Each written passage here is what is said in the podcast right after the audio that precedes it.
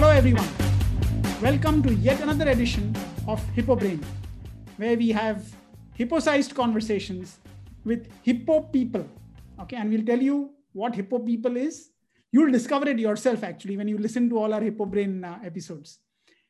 My guest today is Ajay Rao. Ajay is the guru of loyalty. 30 plus years in loyalty, worked with Lester Wunderman, and we'll hear more about him, who's the guru of direct marketing. And uh, uh, before that, uh, or rather in his career, Ajay spent time at ITC Hotels, Taj Hotels, running their loyalty programs, of course, CRM, data driven marketing. All of that are part of his uh, vocab. Uh, he also uh, founded Litmus World. He also founded Customer Asset. Spent some time recently at Dentsu. and here we are with Ajay. And Ajay, actually, this world of loyalty programs is what we're going to dig into today. And when you look at loyalty, in the US, there are 3.3 billion memberships, which means pretty much every American is part of some 20 plus memberships or loyalty programs. In India, also, we've got like 10 plus. I think I, have become a member of from Baskin Robbins to Raymond to, uh, to Quattro to whatever else. And then uh, uh, we have a situation where airlines in the last year, we've seen that where the mileage programs, the frequent flyer programs of airlines are worth many times the actual airlines themselves. That's the world of loyalty. But before we get to the discussion, you know, Jemith has some frustrations about loyalty. He'll, he'll tell you about that. Yes, yes, Rajesh. And welcome to have and nice to have you on the show, Ajay, because I am dying to understand this very basic problem. I hate loyalty programs. They're difficult to get through. I have no clue what loyalty points I have. I am 100% sure there is no loyalty in a loyalty program. I must be in more loyalty programs than I even know of. And suddenly I am enrolled for a few more. They ask me for some phone number, ye, wo, and this thing to get a, sir, 5% discount aapko ab milega. You become a loyalty program member. I am a loyalty program member, if you can see my head, but of a salon also. So I have no clue what the hell is going on. And not just individual loyalty program. I am member of aggregator loyalty programs. And now I am a loyalty program member. Forget credit cards. I am a loyalty program member of credit, which you helps you pay on a credit card. And I have so many points. I have no clue. I don't know how to redeem it. I think it has zero loyalty. And every CEO I meet wants to have a loyalty program. I think the biggest service that any marketing guy can do is join a company and close down that loyalty program. कम से कम पांच दस करोड़ तो बच जाएगा customer को मालूम ही नहीं पड़ेगा कि बचा हुआ है and actually we may end up not spamming him and helping our customer sorry ajay this is my frustration with loyalty programs over to you okay so let me uh, first tell you uh, i share your frustration i'm a member of uh, lots of loyalty programs and i can literally count on the fingers of one hand the number of times i've got a redemption okay now, let me tell you what a loyalty program does and what it doesn't do. And let me tell you the reason why you feel the way you do and the reason why I feel the way I do. Okay, so let's just spend a little moment on that. Before we go further, right, uh, let me tell you that a loyalty program is a misnomer. Most people think launch a loyalty program, zip zap zoo, magic will happen and everybody will be loyal. Rubbish. What a loyalty program is, it's a tool, right? And it's a tool which gets you five things. Well, it gets you much more than five things, but let's start with the main five things. The first thing it gets you, it gets you data. Now, previously, I knew that I had 100,000 customers. I didn't know who the heck they were. Now, because I've got a loyalty card in your pocket, I know that Javed, who's got number one, two, three, four, and Rajesh, who's got number five, six, seven, eight, I know them, I know who they are. If I get them to fill in a profile form, I know a little bit more about them. And they put up the hand, originally in the original thinking of loyalty programs. Now that's changed a bit. I'll tell you about that as well. And said, look, I want to be a friend of yours. Right. And so they made an effort to reach out. The second kind of data which I get at an individual level is transaction data. So what's happened is because I've got a unique number for you, previously I knew there were 180 butts in that aircraft in that which went from A to B, right? It flew from Bombay to Delhi. I knew there were 180 people sitting in the aircraft. I didn't know which butt on which seat belonged to who. Now I know. Now I know number one, two, three, four is sitting over here, and you know he's acquired so many miles.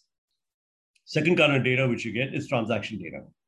The third kind of data which you get is interaction data, which is when you interact with a brand, but you don't necessarily transact. So there may not be money flowing, but you call the call center, you made a complaint, you gave an NPS score, you did something. And I was able to correlate that with the transaction data and with your profile data, many other kinds of data that you get. But let's take these three and marry them together with something that we call composites, which is basically when you put various data pieces together, you start getting a puzzle picture, right? It's like a jigsaw puzzle, and you're getting to see the picture more and more clearly the more pieces you get, right? So think of it this way. I know that you filled in the profile form and you said that what you want is a redemption uh, to use your ticket so on my airline program to get you to a vacation in London. Okay, great. You told me that. Yep. Now I know from your flying pattern that you're likely to get that ticket to London within the next eight months, right? So now I've taken transaction data, I married that with profile data. I know you're reasonably happy because the last two times you did rate me on our NPS score, you gave me a nine or a 10, which means that you're willing to recommend me to your friends and family. Hey, kind of cool, right? So now it's a win-win-win. And now you call the call center livid because your bag's been lost. Meantime, Rajesh, who I also know, who's not flown at all, he became a member, he's never flown, right? He's got this one flight and he's lost his bags at the same time, right? Now, who would you give priority to now that you got this data, right? So let's start thinking about this. So you got the data, you put it together, and you got a much bigger picture in the jigsaw.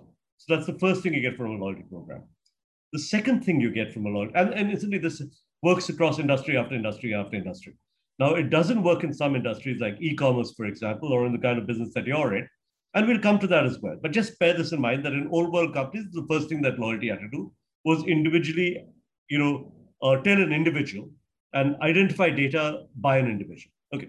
Second thing you get is you get a communication channel that you own, right? So you don't have to pay anyone to use that communication channel. But if you abuse it, it costs you a heck of a lot because your customer, your member, will repay you for your stupidity in abusing that channel by ignoring you. Right? So I hear a lot of people say, oh, you know, we got a 2% response rate. Right? That's a 98% non response rate. Exactly what I've always said. Which right. means that you taught 49 out of 50 people to ignore you. Now, when they ignored you, their life didn't change. Right? Nothing happened. He carried on loving the same people, he carried on working the same job, nothing happened. So, as a result of that, he's learned that ignoring you comes at no cost. Yeah? So, I may as well ignore you. Anyway, you keep spamming me. But if you treat that channel with respect, right? You can drive, and at our peak, we've driven as high as 88% uh, open rates. But consistently, for a period of years, we've driven a 74% open rate, right? Now, basically, what that means, I mean, let me put this in perspective, right? And you understand this very well indeed. You come from that background. But if your credit card statements have a 65% open rate, and your bank statements have a 45% open rate, you're getting a loyalty program statement, which is outpulling both. So it gives you a sense of the power of what you're doing, right? So the second thing you get is a communication channel. The third thing you get is a currency, and you can define the value of that currency because you call them points, you call them miles, whatever you want to call them. But those units of currency total into something which gives disproportionate value to the guy whom you're dealing with. I fly a lot on work. You're an airline, you say, hey, look, you're away from home all the time. Guess what? Here's an opportunity to take your wife and kids on a wonderful holiday to some place they'd never have gone to were not for your miles. Beautiful. Right? So you create a currency and a reward system which is meaningful to the people who do business with you. Right? Now let's think about that a minute. I define the value of the currency. So what we try and do is we try and play a game that we call the CPP VPP game, cost per point, value per point game, which is that we try and keep our cost of redemption down to a minimum but the perceived value of a redemption to a maximum. Give you an example hotels. The cost of a, a hotel is running a 90% occupancy. To put somebody into a room, right, cost the hotel zip. Right? Let's say it's a five star hotel. The perceived value is 10,000 rupees of that night. The cost to the hotel is maybe a few hundred rupees. Right? So now, when you give a redemption, the cost is only a few hundred rupees, but the value is 10,000. That play is how we create disproportionate value in your currency. Right? The fourth thing which you get is you get an ability to recognize people. So you had data, you had communication, you had redemption and a currency owned, and now you got the ability to recognize people. Now, if you've ever been on a high tier in a loyalty program, you know that delightful feeling of how superior you are when you join the queue with one person ahead of you and everybody else in that long snaking queue which goes on for a kilometer, right? And you feel so good about it. That feeling that I can make you feel. Now, I mean, it could be argued, hey guys, fix your queues, man. And why do you want the long snaking queue? Why do you want the economy class to be so darned uncomfortable?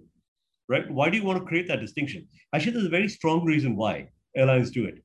Uh, you do know, for example, airline seats, uh, using the technology that's available now, seating technology that's available now, could make economy almost as comfortable as business. And airlines don't do it. They could do flatbeds in economy.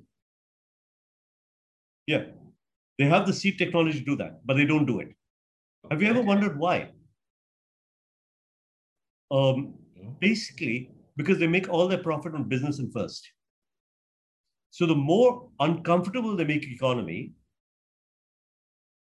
the higher the margin they can charge for business and the more money they make. They practically, I mean, I don't know the complete economics of the airline industry, but you basically lose money on economy and you make it up all in the front of the aircraft and the top of the aircraft. Right? Now, likewise with the loyalty program. Those few guys who give me so much money that I can put them in a queue with only one person right, are what pay for the salaries and the profit and everything else of the airline. So that's the fourth thing which you get, which is the ability to create recognition, right? The fifth thing which you get from a loyalty program is the ability to create alliance partnerships, right? In one way or the other. One way of doing an alliance partnership is with your members, where you can do a charged membership. Uh, another way of doing an alliance partnership is with other brands who are complementary but non-competitive, with whom you can do something in order to create some disproportionate value for the other brand and yourself. This gives you a source of revenue which is incredibly profitable. Now think about the Amazon uh, program, for example, right? Um, what do they really do for you? Uh, what are the costs to that program? It's almost all profit. I mean, okay, they can align costs to it and they can put money against that. But think of it, it's all profit. Think of the Epicure program with the Taj, right? It's almost all profit. Now, what happens when you sell that program? People want to use you more to get more benefit from that program, right? So one of the smartest things which loyalty programs do is they do an alliance partnership with their members and say, hey, you pay me money so that you can give me more money so that I can make you feel more special. I mean, isn't that kind of cool? It's a win-win-win. It's like being in love, right? Uh, you know how being in love is the ultimate uh, ego trip, right? Uh, somebody you think is wonderful thinks you're wonderful. I mean, wow. I mean, who could ask for better, right? So, a loyalty program at its peak, right, is actually a very nice circle, a virtuous circle, which builds a relationship between the brand and the customer, right? Now, how many loyalty programs actually do that? All of what I described yeah how many loyalty programs can you think of which do that? You can probably count them on the fingers of one hand. Yeah. And those are the ones that you remember. If you ever took a redemption, let's say you're a member of Kingfisher or Jet or one of those programs, and you took your family or people you loved out for a holiday to go out, you'd remember it for the rest of your life. On the other hand, let's see the competition of loyalty discount. How many discounts did you get last week that you remember? You would have got a discount on almost everything you bought. Yeah. Because the first refuge of the incompetent marketer is let's give a discount. Are we can't sell this, give a discount. Now somebody will buy it, yeah, right? Just keep dropping the price. We'll sell to somebody, right? Correct. Most marketers don't understand that giving a discount is a slap on your face. Exactly. I mean, rather than feeling affronted, anyway, they feel that this is a marketing strategy. So now that's the competition discount, loyalty program, right? Now let's talk about the cost of discounts, right? And just take a minute for that and take the cost of loyalty. And we'll talk about why it works from the company perspective and why CEOs are fond of it. What they get and what they want are, of course, two completely different things. But let's just talk about this. Let's say you decide to give away a 10% discount. Okay. And your average ticket price is 300 rupees. People walk into your store, they pay 300 rupees on average. 10% discount you're giving, which is worked out to be 30 rupees. Correct? Okay. Now let's have a look at your profitability. Let's say you're a normal retailer and you have a 20% profit your profit, which was 20 rupees on 100 or 60 rupees on 300, has now just come down to 30. So 30 has been taken from your P&L, the bottom line of your and given into your customer's pocket. Right? Now, is your customer everlastingly grateful to you? No. He's forgotten about that discount by the time he gets to his car in the car park. Right? So what have you done really? You've just given away money for no purpose. Have you used that 10 rupees to make the customer's life better? Have you invested in your store to make the experience better? Have you invested in your staff so they smile, smile nicely? No, you get it to him and his pocket is already forgotten. So that's the choice on one hand. Let's look at the choice on the other. You create a loyalty program, get it right, and do all the stuff that I spoke about. You have a very powerful tool, right? In order to cause somebody to want to come back to you and have a good experience, right? Now, that's a very long answer. But, you know, as I was telling you earlier, uh, I do this as a day job, right? And almost everybody tells me how they hate loyalty. But everybody remembers when that loyalty program worked, right? They'll remember that one instance when, ah, it worked then. Oh, it worked then. I must tell you about my favorite airline example. I used to uh, live in India and work in the US.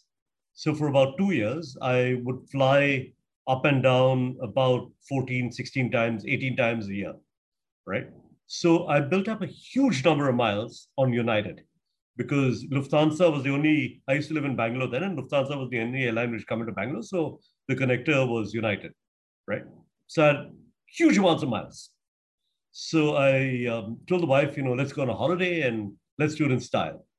And so we flew first class, right? And we were going to London and we flew first class and we got to Frankfurt uh, where we had to wait for a connector and I said, let's go down to the first class lounge, right? I mean, and they said, I'm sorry, you can't enter on a redemption ticket. You idiots. Have you thought of the number of times I've flown your darned airline to oh get a redemption ticket to fly first class? Uh, नहीं तुम second class first class citizen हो so now let me tell you what happens so we go down to the lufthansa uh, lounge, which welcomes us with open arms because we're a partner airline traveling on first class. So your own airline, United, says no, and your partner airline says yes. So I've always got a nice warm feeling when I think of Lufthansa and complete disgust and irritation when I think of United. And where were the miles earned? On United. I mean, just think of how incompetent you got to be to do that. Now, the guy who ran the, actually, the guy who runs the United program now is a friend of mine, and the guy who used to run it then was a friend of mine. So I told him about this. We bumped into each other at a conference. I told him about this. And uh, what do you think he says? Uh, and this is actually a point I'm trying to make. He says, Yeah, yeah, we've had a lot of complaints about that lounge. We got to do something about it. right? Well, it sounds like every marketer I know, including me. well, I mean, there you go, right? Which is you've got the complaints because people care enough to tell you, and they're the people who are valuable to you, and then you don't do anything to fix it. Shame on you. Right. And, and that's and the by, by definition programs. And by definition, these complaints are coming from your most loyal customers. Your exactly. most valuable customers. Exactly. And you're not listening. You're not doing anything about it oh, well, you're listening because you heard them, you remember them, but you don't do anything about it. And that is the problem. And, you know, which is where I'm finally coming to answer your question. saying that because people don't make the effort to understand loyalty, the guy's responsible for running it very often. I'm sorry to sell my own community down the river, but a lot of people don't make that effort to understand it. And therefore, you wind up with indifferent loyalty programs that you don't care about. Whereas if you really care, right, uh, you would take notice of that lounge, right? You would say, hey, why does this guy who's potentially valuable to me not care about my loyalty program? True. Yeah. Sorry, I, I'm now very old. I've been doing this stuff for 35 years, so I'm allowed to lecture and sound mournful and what have you. I mean, you know, pontificate in my ancientdom. No, I think you're right, Ajay. And I think it's it is the problem that understanding a loyalty program is understanding a lot of it. And it is a step. And as I understand what you're saying, getting data, opening a communication channel, creating a currency, recognizing people and building an alliance partnership. These are the five things that uh, I hear you say. And when I look at look back at it, it is a step to create loyalty, putting everything together. There is only one point which I found very interesting, which is currency. Okay, you you uh, you just uh, moved fast through it, but allow me here. To my mind, when you look at currency at a, in a loyalty program, I think it is classical economics, and if you give too much of it, it will cause inflation and the value will go down if you mess around with it, you print too much, you print too less, there is an issue. Uh, people don't want to use it if it's too less because you want to accumulate a lot. You, you suddenly give out 5,000, 10,000 points, then fundamentally the value of the redemption goes down. And this is tricky because also to my mind, every point given out is a liability the way like a currency is. And how do you manage this? Giving out points, not giving out points, what are the points that really matter to people, etc. Can you just so help me understand? It looks like an economics moment, class uh, to me. You know, if you rank your customers from one through to n, you'll wind up with a curve like this, right? What Rajesh loves to call velvet rope marketing, which is yeah. a curve which falls very sharply, right, and then flattens, right? Now, the guys who are valuable to you are bunched up on the left-hand side of the curve, right? Those are the guys whom you really want to be loyal. They're the guys whom you want to build a moat around. The guys down the curve, yeah, we love them and all, but do we really want to invest that much money? Unless, of course, they're going to become, they're going to move this side, in which case, hey, yeah, let's do it. But if they're not going to move this side, then uh, do we really, do we really, really care? Now, uh, one of the things which I want you to think about is, uh, are you familiar with the concept of profit share? Yeah. Okay. So basically, there's just so much profit to be made in your market. Correct. Right. Correct. And as a marketer, our job is to maximize our profit share. Now, in hmm. the old days, FMCG companies, profit share and market share were the same thing. Because the more I sold, the less it cost me to make. The more I sold, the cheaper it cost me to distribute. The more I sold, the more I could get into retail, the more advertising I could buy, the cheaper the advertising would be, blah, blah, blah, blah, blah. So market share was equal to profit share. If I maximize market share, I maximize my profit. Now think about a lot of the businesses that we're in now airlines, banking, you know, the kind of stuff that you do. But there's no real correlation between market share and profit share. Because if I add people at this end of the curve, right, I make disproportionate profit. If I add people down here, I probably just add to my losses, right? So there's no fun in that. Now, when you're thinking about your loyalty strategy and your currency, where would you want to deploy that liability? Right? Now, there are fundamentally three questions who's valuable to me, what's valuable to him or her, and how do I deliver and extract value, you know, granted that knowledge, right? And how do I do it consistently over time? Now, I know who's valuable to me. It's the guys at the set. And maybe a few of these guys who could potentially move up, right? I have a look at the CLTVs and I got a sense of it. Where would you deploy your currency? Now, there's really a question of when I'm going to take that liability, right? Where will I start allowing redemptions? So let's say I've got a curve like this, and I only re- I allow redemptions at this point.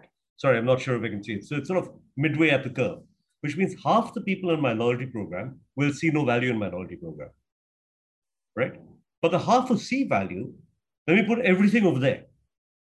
Now a discount went across the board. But here I can deploy that currency and the liability which it implies more strategically. You follow? Which is why we do higher earn rates at the higher part of the program, because I can give disproportionate value and therefore build disproportionate loyalty. Okay.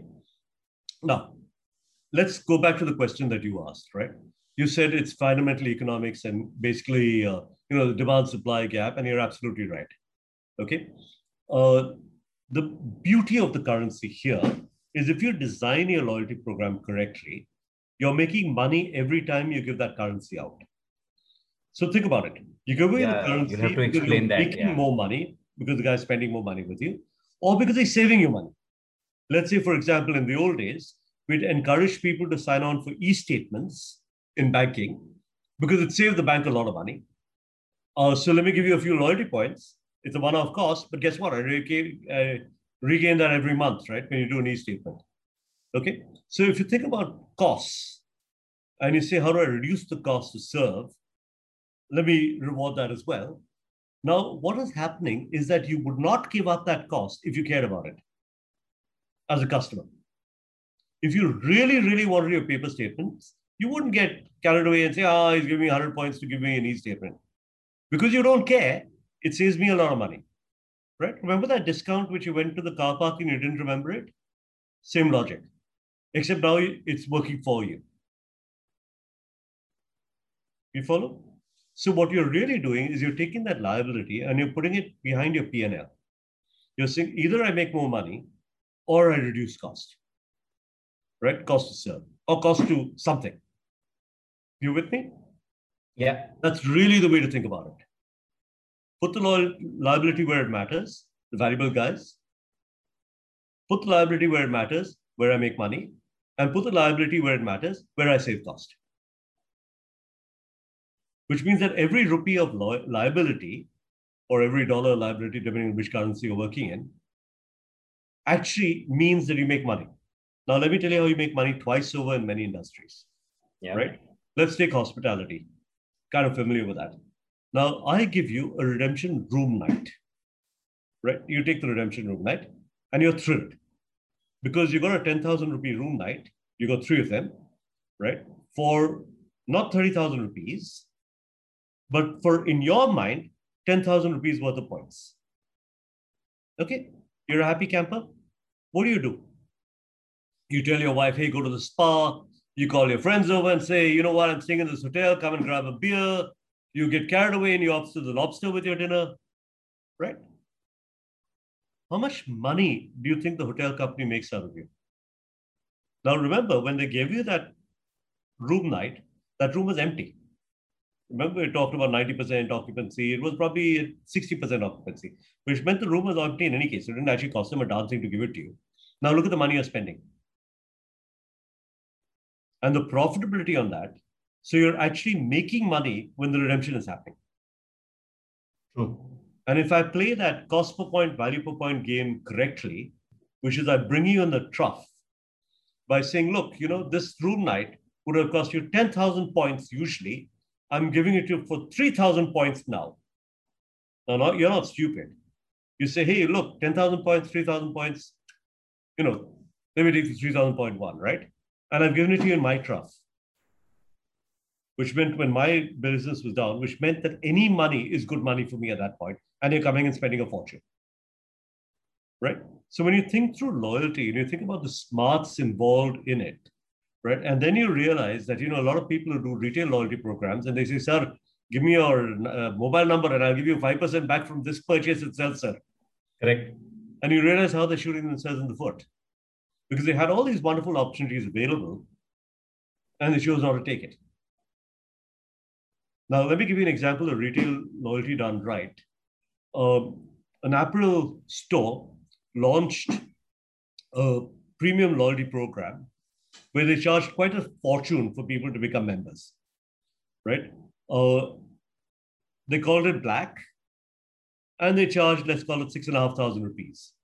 All loyalty programs are either called black, purple, gold, signature, and exclusive some kind of precious metal and then black on top. Yeah. Let's say it wasn't very originally the thing, but they had a reason why because their, their color is black. They launched with black and white and stuff like that. Anyway, so they launched the program. What do you think happens after people buy the program? I'm assuming they want to justify their purchase. Yeah. So how much extra do you think they spend? I don't know. do you think it would be safe to say 10% more, 30% more, 300% more? Yeah, I would be in that range. Yeah, it's 300% more. Wow. so what's happening is that they identified a gap, which is there are a bunch of people who really wanted to be far more loyal to their than they were, and they're willing to pay for it. Two ways: one by taking the program membership, and then by spending more in the store. Now, when they got the program membership, they got what they really wanted was they got treated like they were royalty when they came to the store. Sure. Right. So that was really the insight in the program. Right. Treat the people who want to spend a lot with you really well, and they will spend a lot with you. Yeah. Now compare that to the guy who said, "Look, I'll give you five percent back." Oh, and you know what? When you think about redemptions, right? Um, can you see my fingers move like this? Looks Yeah. like a jagged saw. Yeah. We call that money back shopping, Okay. which is you earn today and you redeem tomorrow. You earn today and you redeem tomorrow, which means you've reduced your loyalty program to being like that 5% discount. Because all I'm doing is I'm getting my 5% discount each time, right? Assuming my bills are more or less the same, right? Now, as loyalty guys, we don't like that. We want you to build up your points till you get a decent redemption that you'll remember. Something that we call a dream reward, right? Or something that we'd call a little indulgence, right? I'll give you an example. Sure, you flew to Goa, you remember that. But you know what? If I gave you two tickets for you and your significant other to go for a movie, and I did it on, a on a day of the week rather than a weekend, and say, what the heck? Take work off. The organization will not collapse. Enjoy yourselves. You'd remember that as well. And if I threw in the popcorn, you'd certainly remember it.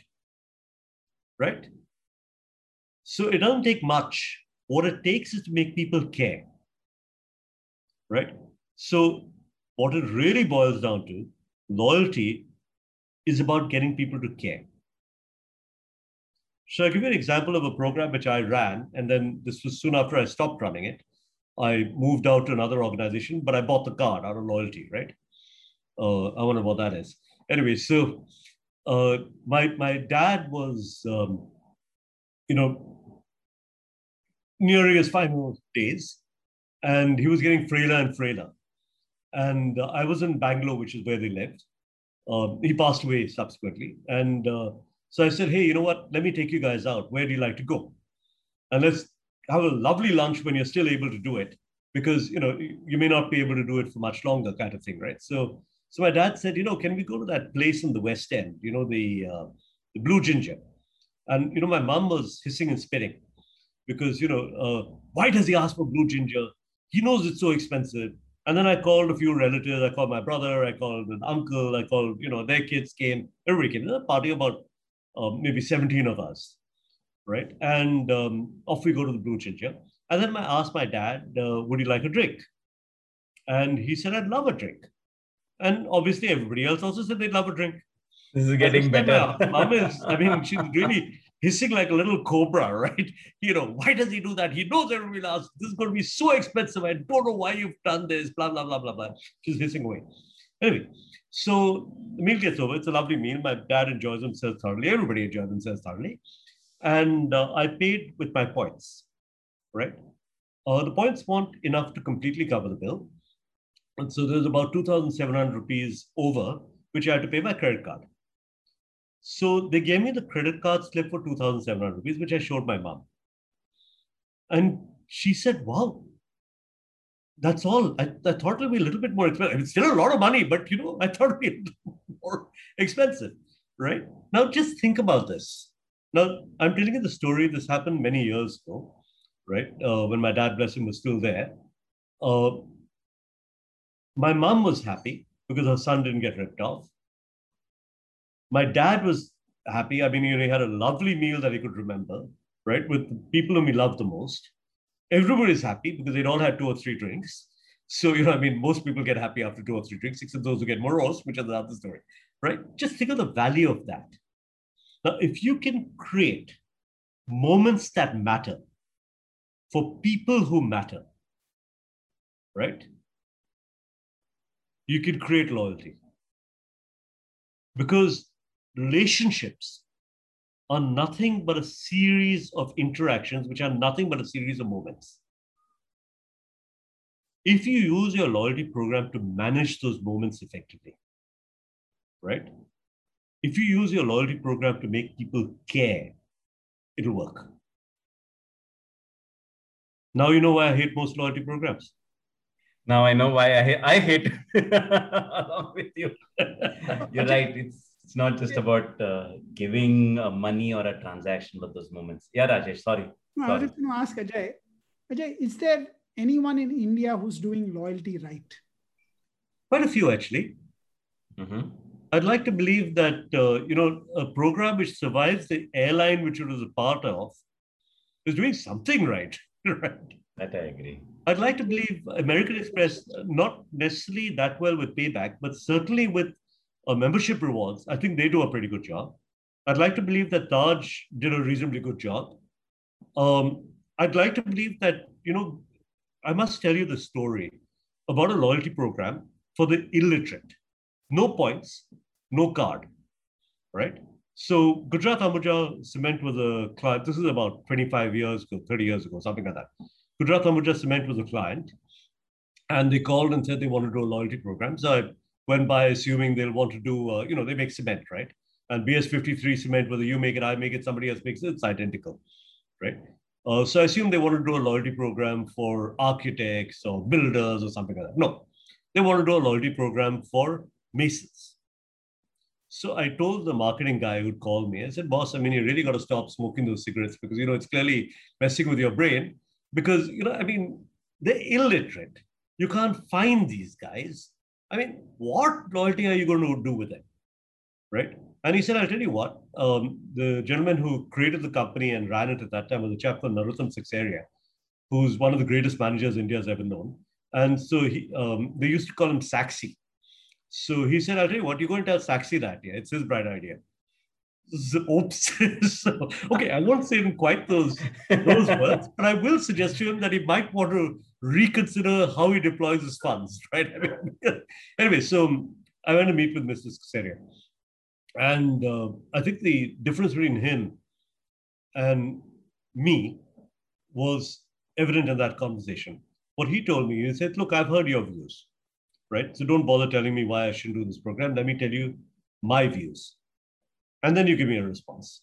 So hear me out. He said in every village in India, there's a village reader, right? Who charges 10 rupees to read a letter and another 10 rupees to respond to that letter, right? I want you to create 12 communications which will go to these masons in Gujarat, right? over a 24 month span, two year span, 12 communications, one every two months. Those communications should be so good that that mason who's illiterate and who earns four or 500 rupees a month will walk eight kilometers through the blazing hot sun of Gujarat in order to get this letter read. Pay 10 rupees for that. And then pay another 10 rupees to write back to me to say thank you. I want him to care that much about the communication which he gets from me. If you can do it for me, great, let's talk. If you can't, I'll find someone else. Now, now just think of the mind, right? So when I say, you know, making people care, right, where I learned it from was Mr. Seksaria. He said, what will make that Mason care? So we went and met with Masons and we figured um, you know, what would make them care, which was basically that uh, Gujarat Ambuja Cement would become a partner in their progress as Masons, will become a partner in what they did. And so the 12 communications are really about helping him, you know, make more money from being a Mason. It, really well done. And we spent a lot of time understanding it. And Gujarat Ambuja had a lot of experts. And so, you know, it was quite a well done communication. We got a 65% response rate. 65% of Masons would write back and say thank you. Now, remember, our addresses were literally, you know, uh, Patelji Mistri near Banyan Tree, some village in Mesana, which you can find. I mean, it's not on the map. and the letters would get to those guys somehow. Uh, another wonderful thing which the postal system in India was, I mean, it used to get through somehow, but also just think of the imagination of Mr. Seksaria. Make people care. I'm, I'm very curious on this communication. This is extremely, extremely. So I've worked in cement at some point of time in consulting, and I kind of get it also. The mason is often looked down upon. What will he speak? वो क्या बोलता है? If he if he recommends a brand, the owner who's building will say he's sold to the guy. उसको underhand कुछ मिल रहा होगा. But what kind of a communication would you actually? I'm just trying. I'm a little curious. What a 65% rate on getting so a I'll describe it to you. Crazy. You know what it was was they uh, the, the creators did a fantastic job, right? Uh, full disclosure, the creator was actually my brother, but uh, I mean the he was a big time copywriter in those days. So he, I think he did the copy and somebody else did the the uh, visuals. Uh, basically, it was all on one side. So what would happen was the mason could stick that creative up on his wall and it was all done through a series of drawings, right? Which would help him remember. So the insight was that this will form almost like a curriculum learning program. I mean, to use Lester Wunderman's term or drip drip, as you were saying in your note, Rajesh.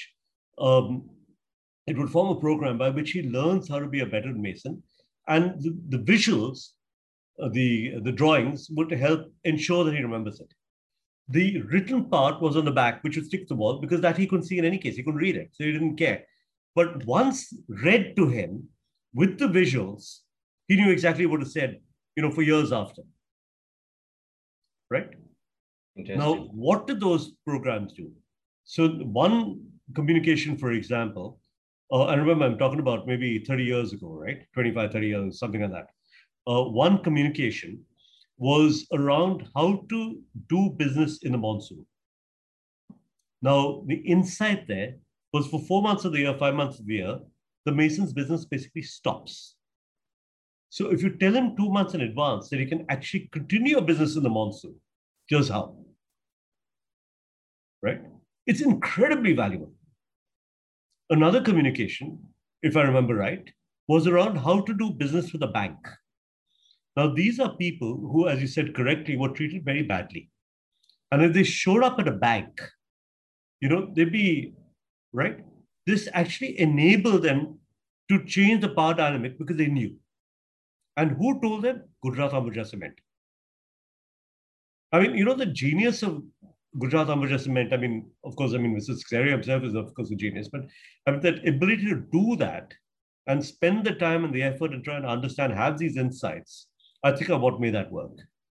But if you don't care, see, if you care, you'll figure this stuff out. If you don't care and you say, look at the bag of BS53 cement, I mean, I can't make a difference. You won't. Incidentally, uh, one of the things which uh, Gujarat Ambuja Cement used to do, I don't know if they still do it, is have you ever been to a cement plant? Right? It's got cement dust for miles around, right? In Gujarat Ambuja yeah. Cement, there's no cement dust, at least when I went to the plant and they have a rose garden in the middle of the plant. Yeah. Just to show you that it can be done. You can make cement without messing up the environment. And I'm talking about this, as I said, 25, 30 years ago. So I hope, like heck, they still do that. But wow. Uh, I'm obviously a fan, so I'm going to tell you one more story about making people care. Uh, most companies that I've worked for, right, I've never really cared about them or what they did. At that time, I used to be with Trikaya. Now, Trikaya um, is perhaps a little before your time, but uh, Rajesh may remember. They were not, they didn't win more awards than all the other, uh, any other agency. They won more awards than all the other agencies put together. Right? Yeah. They were brilliant. Right. And it was just one thing after the other. The one time when I felt proud of them was I don't remember the bomb blast in Bombay right? Uh, you remember when there were these bomb blasts all over stock exchange, Air India, Worli, boom, boom, boom, boom, they just went off, right? And after that, a campaign was run. Uh, Salam Bombay, it's my Bombay and I'm proud of it. Right? Do you remember that campaign? You'd probably remember that, even if you don't remember anything. Yeah, yeah, yeah. But that campaign was done basically for free by Trikaya. And it was paid for, all the media, etc., was paid for by Mr. Seksaria and Gujarat Ambuja Cement on one condition. Nobody must ever know. They said, look, it's a campaign for Bombay. It's to make Bombay feel good again. And the campaign said, stock exchange blast on the 12th, Friday. Stock exchange reopens on Monday, and the Sensex goes up. It's my Bombay, and I'm proud of it. Salam Bombay. I mean, it was full of stuff like that. Bomb blasts in Zaveri Bazaar. So many, uh, you know, shots shattered, so many people killed. Zaveri Bazaar opens on Monday and people are buying. It's by Bombay and I'm proud of it. True. Right? I, I remember mean, that campaign. Ability to make people care, right? I mean, doesn't necessarily have to be done through a loyalty program, but look at the impact it has. You remember years later, right? If you care. So that's really what loyalty is all about, making people care. It's also about something else. And that's the opposite of caring, which is a habit. right? Sure. Um, just think about a lot of things which you do today, right? How much of it is habit and how much of it is because it's the right thing to do? The newspaper you read in the morning, the toothpaste you use to brush your teeth, you know, the car you drive. I mean, how much of it is just habit? True. So, what a loyalty program really wants to do is A, make you care on the one hand, and B, instill a habit. So, you just keep doing it without thinking about it. Um, if, if you're a married man, right? and you go to work. Okay, nowadays we don't go to work because of COVID, but if you did go to work, you'd come home in the evenings, right? And you'd have your routine, you know, you'd have your dinner with your spouse and, you know, you'd blah, blah, blah, whatever, right? That's the way most of us live our lives, right? Imagine one day you come home and your spouse has locked the door and she says, go and find yourself somewhere else. Um, you know, I'm darned if I'm to, okay, she's in a bad mood. You go out, meet a few friends, come back later, all's okay. She does it again. She does it again. What happens? A moment of abruption happens when you're beginning to think, is this a relationship that's going to work for me? Now, as long as that moment of abruption did not happen, habit continued. So, one of our jobs as loyalty people is to ensure that there's no moment of abruption. But you just keep on repeating the behavior which is so profitable to me. Just keep them coming keep them coming. You're doing the right thing. Sab barabar hai. Continue kar continue kar. God bless your little heart because that's how i make money. When I don't need to spend more money to keep you coming back, it's just a habit. You just keep doing it. I mean, for example, I mean, you take the uh, one of my favorite examples is the toothpaste that you brush your teeth with, right? The, and all of us are highly educated, yeah. intelligent human beings, right? The chances are used unless you had a moment of eruption, like your dentist told you something or something happened, right? Uh, the chances are you probably use the same toothpaste your mom gave you when you were a kid. Yeah. Right? It doesn't change for the vast. I, there are some people who just buy on the deal. Right? Yeah, yeah that's a different story. Yeah, yeah. Right. And, and that's fine. But I'm saying most of us just stick with whatever it is, right? It ain't broke, don't fix it. Now, one of the reasons for that, which of course Rajesh has been thinking about a lot, uh, with something which he's been working on, uh, which is this entire concept of attention span for a very short time, right? Because I'm scared of encroachment on my time, I don't want to rethink something which ain't broke. Right? I just don't have the mind space for it. There are too many decisions to be made. There are too many things going on. At least the stuff which ain't broke, don't let's fix it. Yeah, let's just carry on. Yep. So I think uh, you know Rajesh has been thinking about how do you create little moments of abruption by telling people that I'm going to do that. Right? So I think, uh, which is, a, to my mind, a very interesting uh, concept. Then I think you know you'll find it uh, you know uh, as potentially a very valuable thing for a tool for marketers to use. Right. It's a fascinating uh, set of stories, uh, Ajay. And I want to take up one thing as we're nearing the end. You know, you talked you talked about Lester Wunderman and his book, you know, being direct uh, as one of the classics. Um, tell us a little bit more about why you think all of us should read that book. And tell us about Lester Wunderman. You worked for him um, uh, and about the book. So, you know, sadly, when I worked at Wunderman, uh, I never met Lester.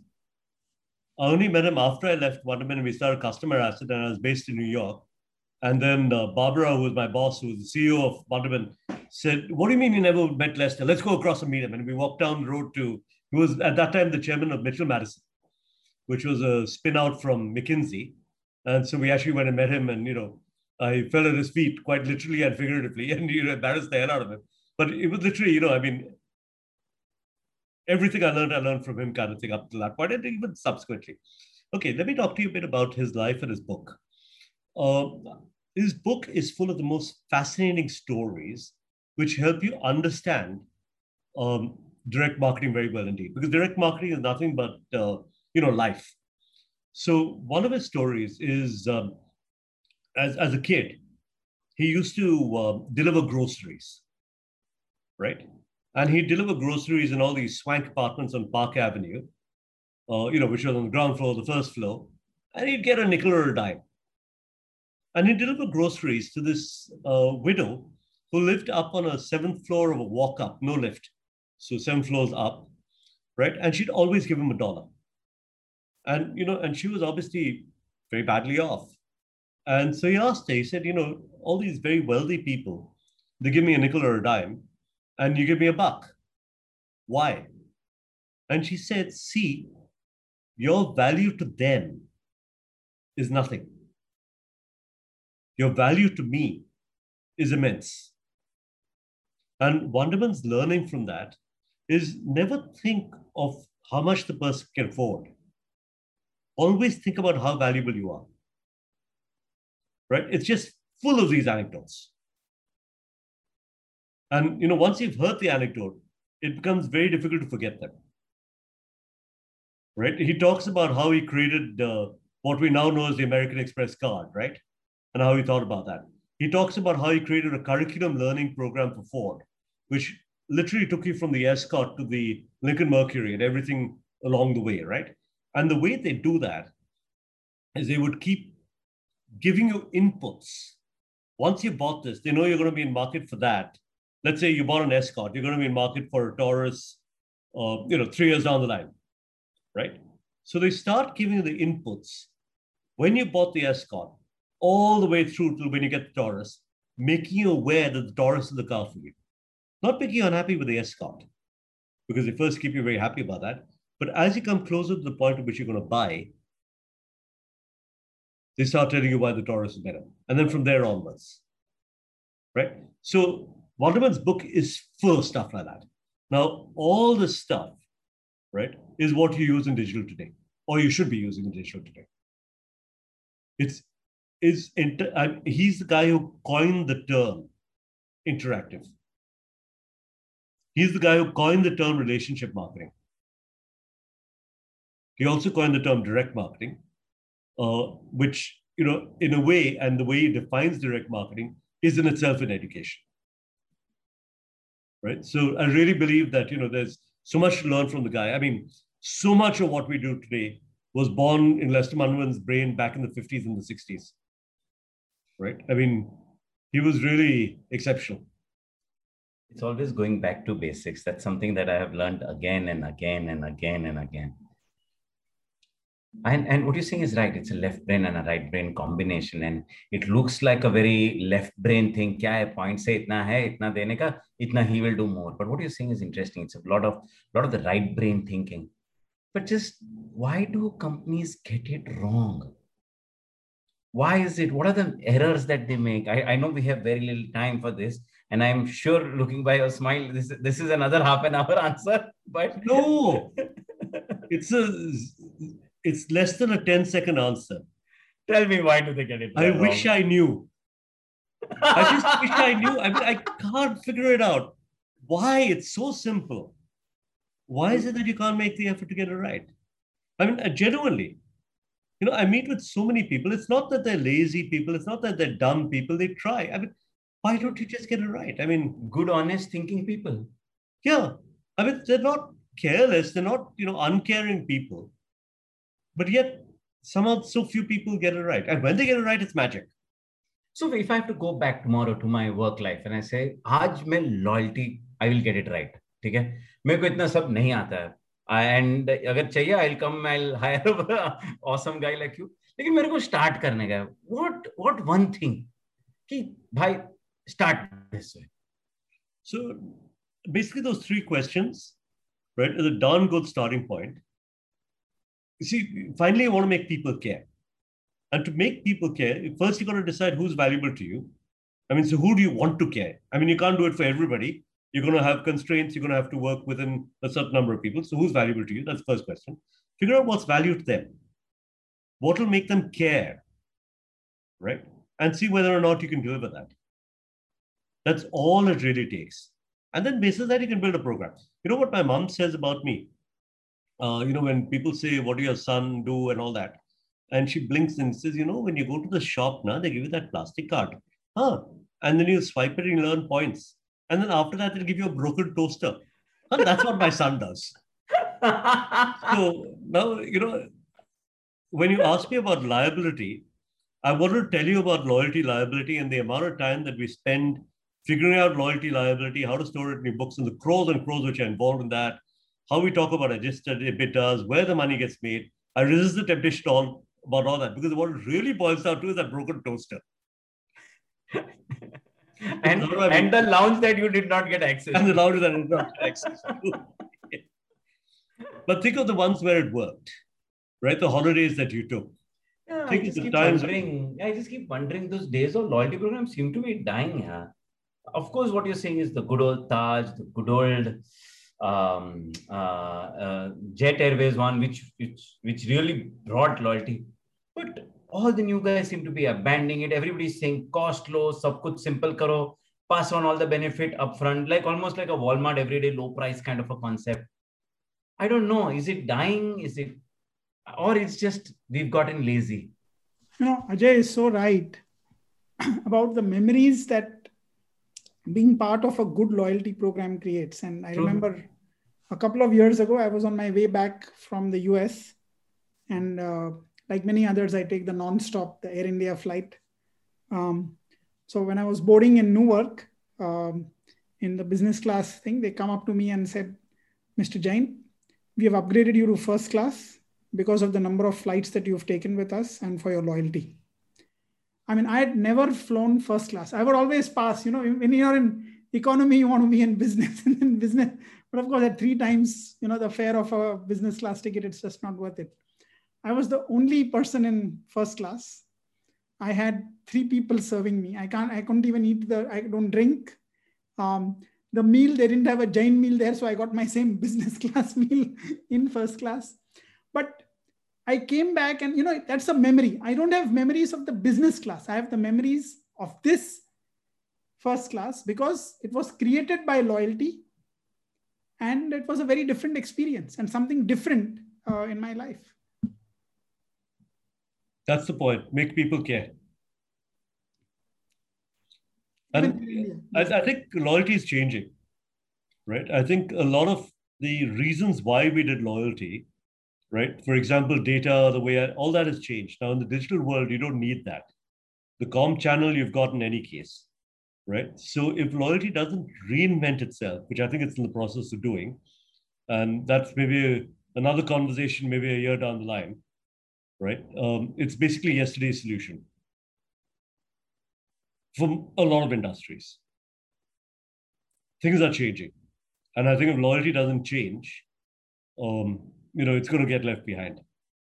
Oh, i'm with you ajay so i think uh, it's it's the same thing like uh, just before i summarize i got some interesting this thing but rajesh anything you'd like to say to uh, to summarize before i try and close this?